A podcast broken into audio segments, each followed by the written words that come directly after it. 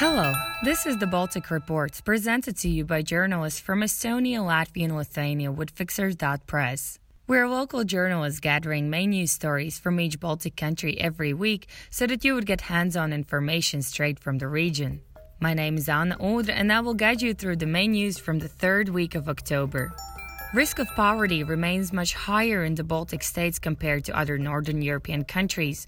On the International Day for the Eradication of Poverty, Eurostat revealed that in 2018, almost a third of the populations in Latvia and Lithuania were at risk of poverty or social exclusion. In Estonia, a quarter is facing such a risk. These numbers show that the Baltic states, once called the Baltic Tigers, still haven't channeled their growth into the social security of their citizens. Poverty remains high despite the fact that for 30 years the Baltic economies have been steadily growing.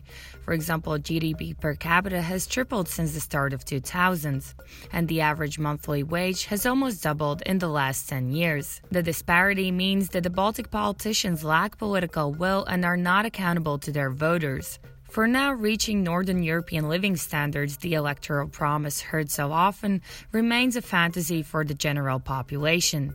The large number of citizens of Latvia and Lithuania, and a bit less in Estonia, are at high risk of falling into poverty.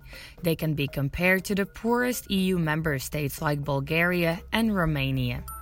This week in Lithuania, Lithuania, Norway, and Russia are working on the three way spy swap.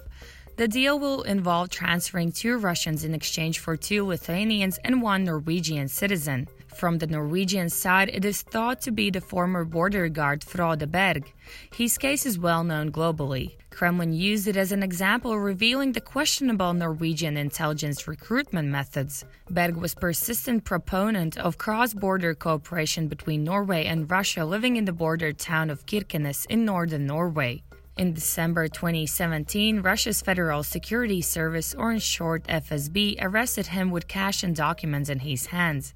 Berg had said that he was there on a Christmas holiday. Later, Moscow court convicted him to a 14 year prison term as a courier of Norwegian intelligence services.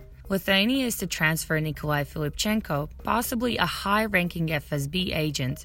Russia is to give up two individuals holding Lithuanian citizenship Evgeny Mataitis and Aristides Tomoshaitis, whom Moscow claims worked for the Lithuanian military intelligence. The deal involves one more undisclosed Russian citizen. Russia's foreign ministry has not yet confirmed the report on the spy swap. Ruling party in Lithuania announced it will increase taxes for business for the second time in one month. This is how Lithuanian Farmers and Greens Union, or in short LFGU, is desperately looking for ways to fulfill their promises to their low income electorate before the 2020 general elections. On October 13, LFGU Vice Chair Tomas Tomilinas initiated the introduction of a 1% trade tax for retailers from their annual turnover exceeding 2 million euros. This new tax hike would apply mostly to large food and household retailers. Earlier in September, LFGU chair Ramūnas Karbauskis announced that the party also plans to impose a new tax on banks. Subsequently, the Lithuanian Association of Banks threatened to increase loan prices and interest rates. In 2016, the LFGU won parliamentary elections with a promise to focus on social welfare and redistribute tax burden from the poor to the rich. Today, the party still doesn't offer a clear long term vision of what has to be done, but is rather chaotically throwing around promises and proposals of increasing taxes. This raises doubt about their real intentions and distorts the discussion on tax policy in Lithuania. This week in Estonia, Conservative People's Party of Estonia EKRE wants the Ministry of Social Affairs, which is ruled by the Central Party, to stop funding local LGBT organization. It is surprising because the two parties share the power and by this occasion they are revealing the large divide and differences within the Estonian government. EKRE's deputy chairman Martti Helme referred to the LGBT community as a radical group that splits society. He said that it is absolutely unacceptable for EKRE to finance groups like that. This year, LGBT projects received almost 100,000 euros from the government. Central Party's Tanel Kiik, the Minister of Social Affairs, responded that no community should be excluded from the ministry's area of responsibility. He explained that the ministry funds 80 different projects and organizations. The minister Kiik called EKRE members' announcements worrying and sad. He said that opinions like this cause unnecessary anger in society, unjustified fears, confrontations, and humiliates people. The Center, EKRE, and Isamaa parties are the three members of the current ruling coalition. Estonia's two biggest cities, Tallinn and Tartu, are listed as some of the most creative and cultural cities in Europe. The new report, Creative and Cultural Cities Monitor, is a tool designed by the European Commission to boost creative and cultural potential of European cities. Tallinn hosts various festivals that promote creative industries and green thinking.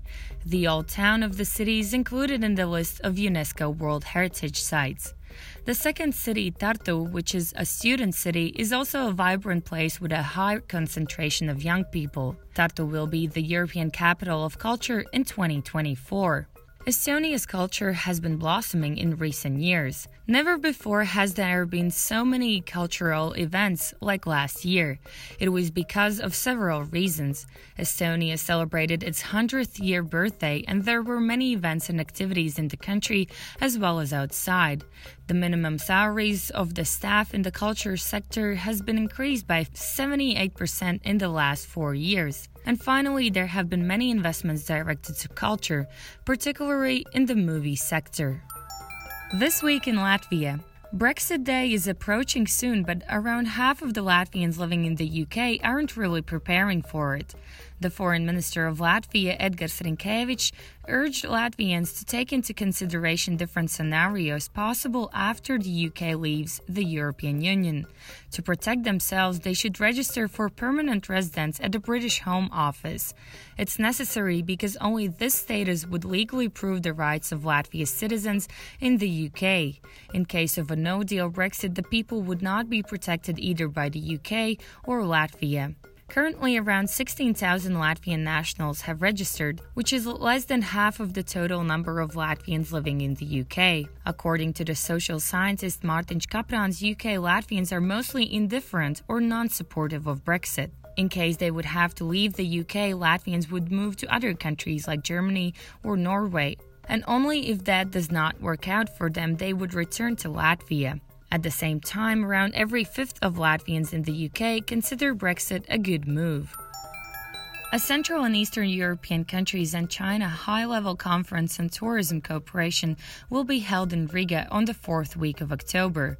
This conference series has been around for more than 10 years, and 17 countries are taking part in the program. In 2016, the conference was also held in Riga, and the occasion was used to announce the founding of a Chinese investment vehicle called Sino CEEF Holding Company Limited. It was a big occasion with a lot of media coverage, but little has been heard about it since. This October, China's Minister of Culture and Tourism and other high level officials are coming to Riga for the conference and more promises are expected. At the same time, there's a growing concern by Latvia's security services about China's growing interest in the region.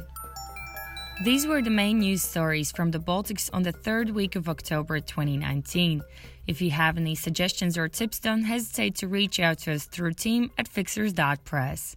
Thank you for listening. Until next week.